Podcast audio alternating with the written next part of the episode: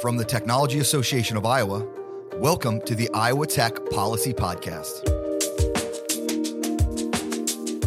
I'm your host, Brian Waller, with my co host, Molly Ross. This podcast will provide an exclusive look into technology focused legislation during the 2021 session at the Iowa State House. We will speak with state lawmakers and Iowa technology companies from various industries on specific tech legislation, what it means for Iowans, and how it may impact tech companies across the state. The Iowa Tech Policy Podcast is proudly presented by Shazam, a member owned debit network, processor, and core provider that believes community based financial institutions strengthen and improve local communities. Learn more at shazam.net. Additional support provided by Davis Brown Law Firm and Google. I'm here with Senator Zach Nunn, who represents District 15 in the Iowa Senate. Senator Nunn, welcome to the Iowa Tech Policy Podcast. Guys, thanks for having me. This is very exciting. Uh, very exciting to have you. Now, you're currently commander of the 233 Intelligence Squadron in the Iowa Air National Guard. Where are you joining us from today? Yeah, well, thank you so much. So I just came back from U.S. Central Command. I flew in today, and now I am at the Air War College, which is at Maxwell Air Force Base, actually working on a prototype product for countering uh, foreign nation disinformation. Uh, so whether you're uh, an industry or a an influencer or the U.S. military, we're all concerned about how the adversaries uh, out there can shape the narrative in cyberspace. Well, we're always thrilled to see a state senator with such command of a topic like cybersecurity and highly technical. Uh, so, what can you tell us about your experience that it relates to cybersecurity? Yeah, so as a quick background, um, was an intelligence officer in the IC, so worked for the Office of the Director of National Intelligence, doing counter intelligence for cyber, and then worked in the last, the previous administration, the Obama administration, as the director for cybersecurity. Uh, since coming back to Iowa, we've really tried to make a priority of what we can do at, a state and local level for making cybersecurity a better run policy. And what we have always said is the technology is going to go really fast in this space. We need to make sure the policy is keeping up. Um, and so that's been a great opportunity to work with municipals as well as with our private partners in the, in the state of Iowa. So uh, you mentioned it, but municipalities here in Iowa, uh, they have increasingly become targets of cyber criminals. Uh, what can the state government do to help, especially smaller Iowa municipalities who have limited resources?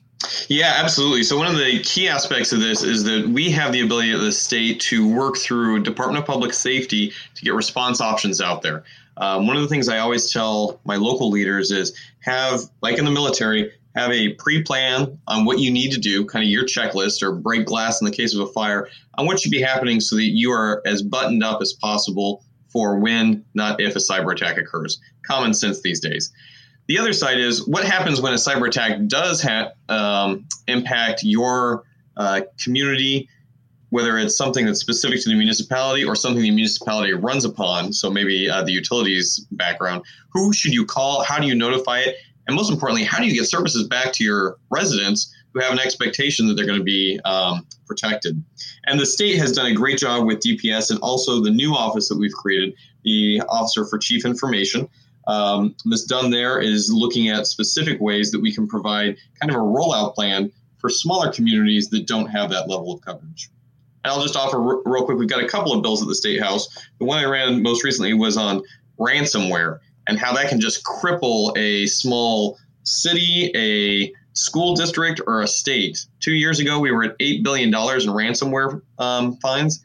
In 2020, we were at 20 billion. So, I mean, to put that in perspective, that's basically three times the state of Iowa's budget going to cyber criminals who are getting most of that money from small communities like ours. So, the folks that are listening, they hear ransomware of a municipality, is that is that is that a uh, uh, a, a, foreign actor that's doing that? Is that a is that a nation or a state that's doing that? Who's perpetrating these systems? Yeah, so a lot of times it is going to be a nation state actor who's going to use a phishing scheme or a secondary level of individuals who are basically being bankrolled by a nation state. So think of Iran doing a lot of this. They will pay a third party. Uh, they will give them the toolkit to go in there and do a phishing scheme or basically poach a local official or even a, a citizen who's going on to a, a, banking scheme, and then it locks out that access account. And the only way for a city potentially to get that back is to pay. And they usually make it within the pain point that, all right, I'd rather pay $5,000 than pay for a security firm to come in and mitigate this, knowing that I may actually lose the data or the access. And so they become very effective at it. That's not to say there's not a huge uh, criminal element out there who's also maximizing this. The biggest challenge is uh, when you pay $20 billion out, you have no idea where that money is going. Oftentimes it ends up in human trafficking, foreign arms trafficking, um, nation state destabilization. I mean, these aren't good American criminals who are going out on a Friday night and spending the money in your local community. These are folks overseas who are really fleecing um, ultimately Iowa taxpayers who are seeing their cities have to pay out a ransomware fee that um, makes their taxes go up. And that's not good for anyone. So, what about private companies? What can the government do to help their cybersecurity efforts proactively? So, I think we should never forget that the vast majority of the Internet of Things is already in the private sector. And the government is usually a user of this and can help shape the, the information environment.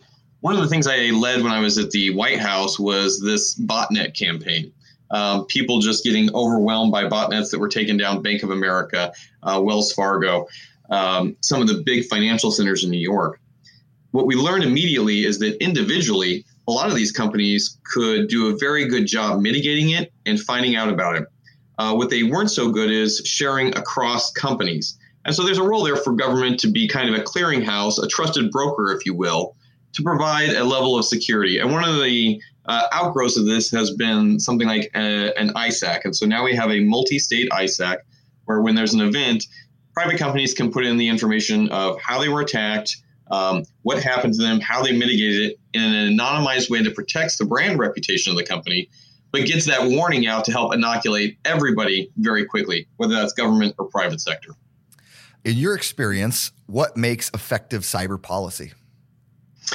Yeah, so I think we have to uh, identify people who are both smart in the area, and that's on the public side, the academic side, and certainly the private sector side, because that's who, again, are going to be leaders in this area, and they need to be able to bring in their uh, recommendations for policy. The second aspect is we need to have a policy that is uh, proactive versus uh, stagnant and reactive. So when we put things into statute, oftentimes folks at the state house can be very detailed on what they want to see happen. The reality is, we just want to provide some safety rails uh, so that agencies out there can do well. And that helps not only our school districts, our cities, and our counties, but it provides everybody a framework to look up to to say, all right, I see how this is happening.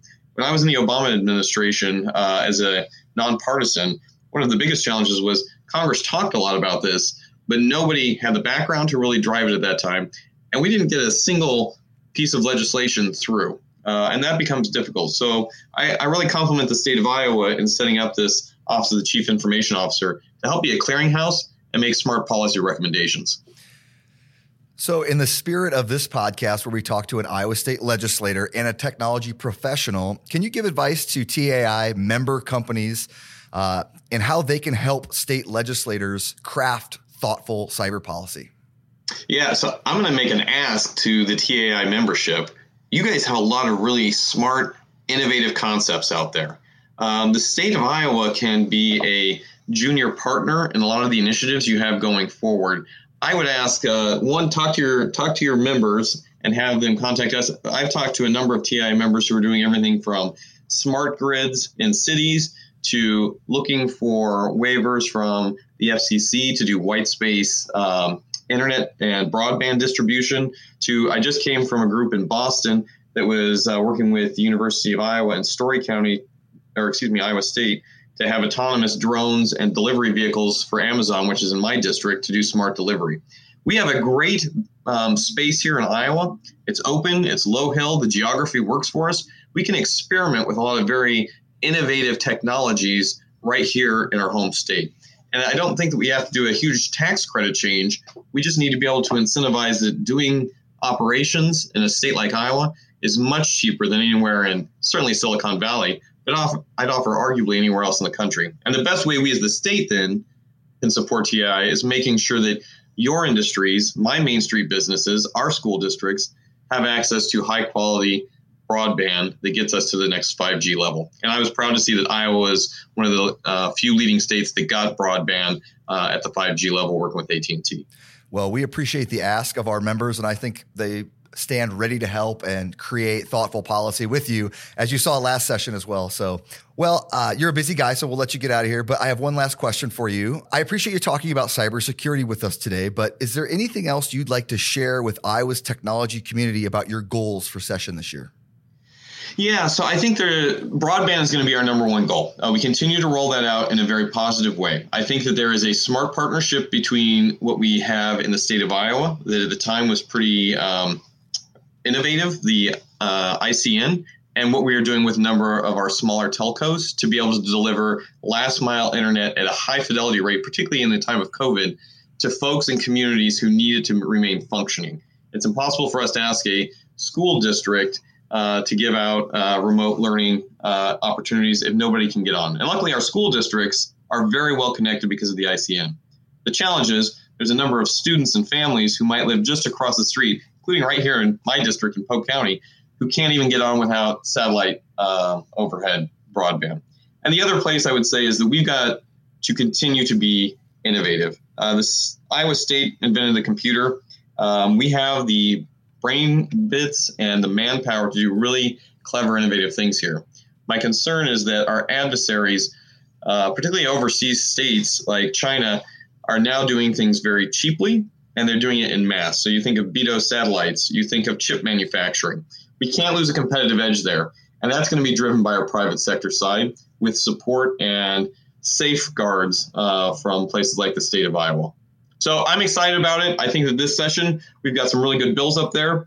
The biggest thing is uh, if you have ideas, we are still in the open season, throw them at people like Brian Lohse, the chairman in the House, throw them to myself, and we will uh, continue to work bills to get drafted. So Thank you guys for what TAI does to keep us informed and move Iowa forward. Senator Nunn, thank you for your service to our nation, our state, and thank you for joining us today on the Iowa Tech Policy Podcast. Brian, I really appreciate it. Thank you for all the TAI does, and I look forward to speaking with you again soon. Next on the podcast, Molly Ross sits down with Stephen Thomasy, Senior Vice President and Chief Technology Officer at Shazam. But first, a brief message from Davis Brown Law Firm. Hi, I'm Joellen Whitney. I'm an employment attorney at the Davis Brown Law Firm, soon to be Dentons Davis Brown.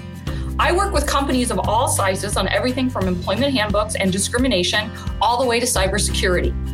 I help companies navigate the intersection of cybersecurity architecture and compliance while interpreting regulations for business leaders and technology teams so you can stay ahead of the problems that you might face. For more information, visit davisbrownlaw.com slash TAI. Whether it's HIPAA or the GDPR, I save some of my favorite cybersecurity resources there.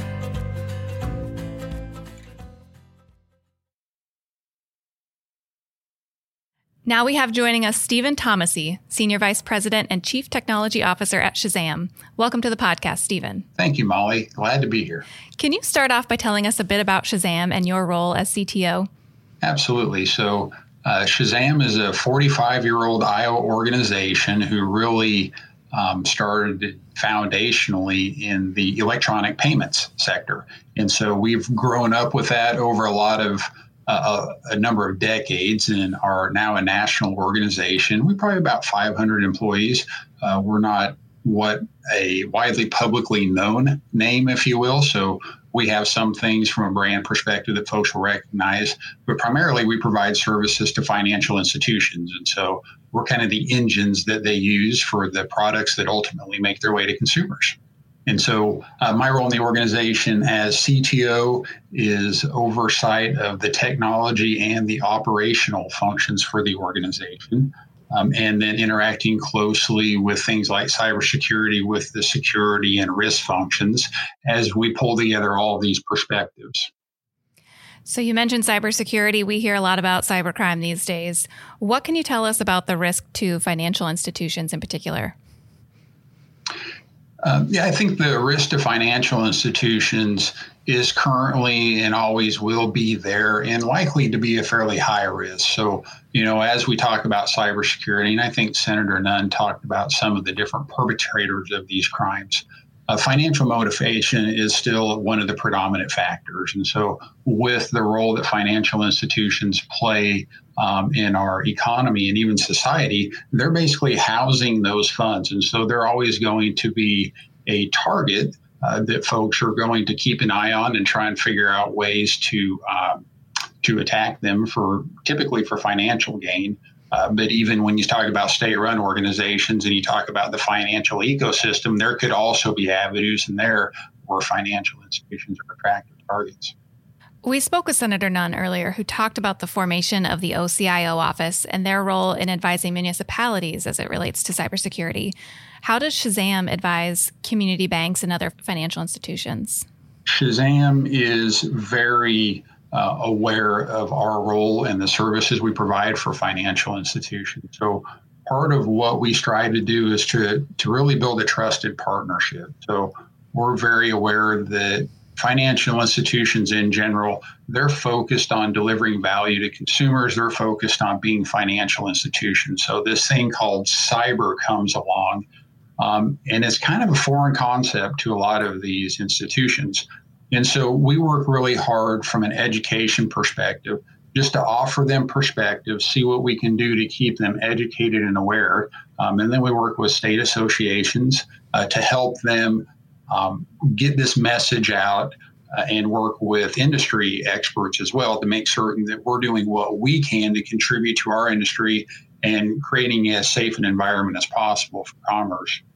Uh, one of the things that we also do is work to provide services that financial institutions can use. They can use this to address regulatory regulatory um, needs, or they can use these services just to get an assessment of how prepared they are, uh, both for trying to prevent these types of attacks, and also if attack were to occur, which it's likely going to occur against all of us over time, how that they are situated in terms of being able to respond to that, um, you know, and just keep their organization moving forward and finding the most mindful way to deal with it.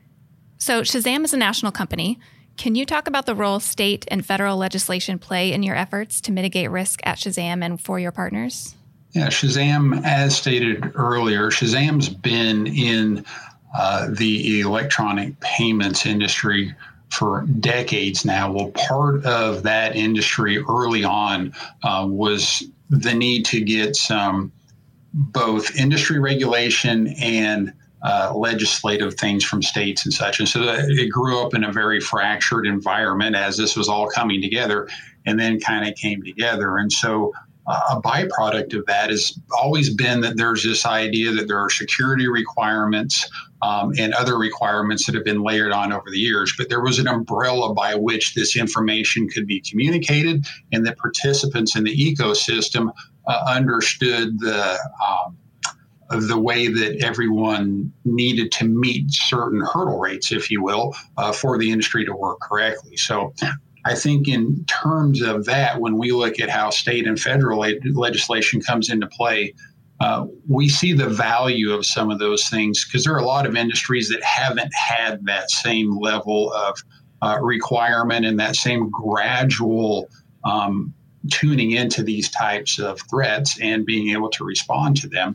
And so, for those industries, having a coordinated response and just having some coordinated guidance. And I think that Senator Nunn uh, stated it pretty well with this idea of a clearinghouse for information uh, and some policies that aren't so detailed um, that they slow down progress, but really help folks understand what the challenge is and how they can work together to get there. I think the flip side of that is that now that we do have this awareness, we see some states that are moving really quickly uh, to bring down some more finite legislation and requirements. And so, as a national organization, this can actually start to create some hurdles because you have so many differing requirements in so many spaces that you start to um, you start to have kind of a regulatory burden, if you will. They're all for goodness. They're all seeking to achieve value, but trying to navigate all those uh, different um, state legislation pieces individually starts to create overhead and has the risk of stifling innovation. So uh, we're a big fan of having kind of a unified perspective on this because we think it benefits uh, the industry as a whole and it benefits all of the country as a whole. We're all in this together. Uh, there's only one set of bad guys, and we're all working together to uh, try and protect ourselves from them. So we don't think those bad guys are going anywhere anytime soon. There's clearly a lot of work to be done to prevent cybercrime. How is Shazam helping to, to develop future cybersecurity professionals? Yeah, I think you bring up a great point. Uh, cybersecurity professionals are in significant demand across the nation now, um, including in Iowa, where we have a lot of uh, financial service providers, and every one of those folks need cybersecurity professionals. So we partner with local um, educational institutions, with universities to really try and create an environment where we part of our goal is awareness. So when young professionals are thinking about what they might want to do with themselves, that we put this in there. This is an opportunity with significant um, oper- uh, with significant financial reward, if you will, because of the demand of this. So these are typically pretty high paying professions. Um, and then the other thing is to get out there and have an internship program. So we invite folks in to come in and have the experience. And so we try and craft our internship program to give them hands on experience so they can get a feel for what you might actually do. So we found that to be successful as well. Uh, it's not a field that's for everyone, but we find a lot of folks who are intrigued by it. They hear about it, and to be able to get their hands on and really start to understand it has provided a lot of value. We see a lot of things happening in the Iowa University and education system as well, uh, where we have some good programs and we're very supportive of those and uh, believe there's an opportunity for Iowa as a whole to work with the legislature and really get in front of this and create a stream of professionals entering the workforce that'll help our state and the nation as a whole. So, we've talked a lot about cybersecurity. Is there anything else you would like our legislators to know about the Iowa technology industry? I think I'd like them to know that we have a lot of what I call understated providers in this state. So we have a lot of folks on the the, the, the organizations on the coast. Uh, they are startups. They have a lot of splash. They have a lot of marketing. Uh, I believe that Iowa has a tremendous number of technology companies that are very stable providers that have been around for a long time and actually have a tremendous amount of acumen in cybersecurity and innovation in a number of these areas. So uh, when Senator Nunn started to talk about a partnership and really getting this public-private partnership together to figure out how to bring Iowa to the forefront, I think there's a tremendous amount of potential to be unlocked there. It's happening every day in our fine state, and I really look forward to us opening that dialogue and figuring out how to unlock that. Fantastic. Stephen, thank you so much for joining us on the Iowa Tech Policy Podcast. Thank you, Molly. Happy to be here. That wraps up this episode of the Iowa Tech Policy Podcast. At TAI, we believe every Iowa company is a technology company. Join us over at technologyiowA.org to help build and unite Iowa's technology industry. If you like this podcast, please share it with a friend or colleague. Thank you to Shazam, Davis Brown Law Firm, and Google for making this podcast a reality. Thanks for listening.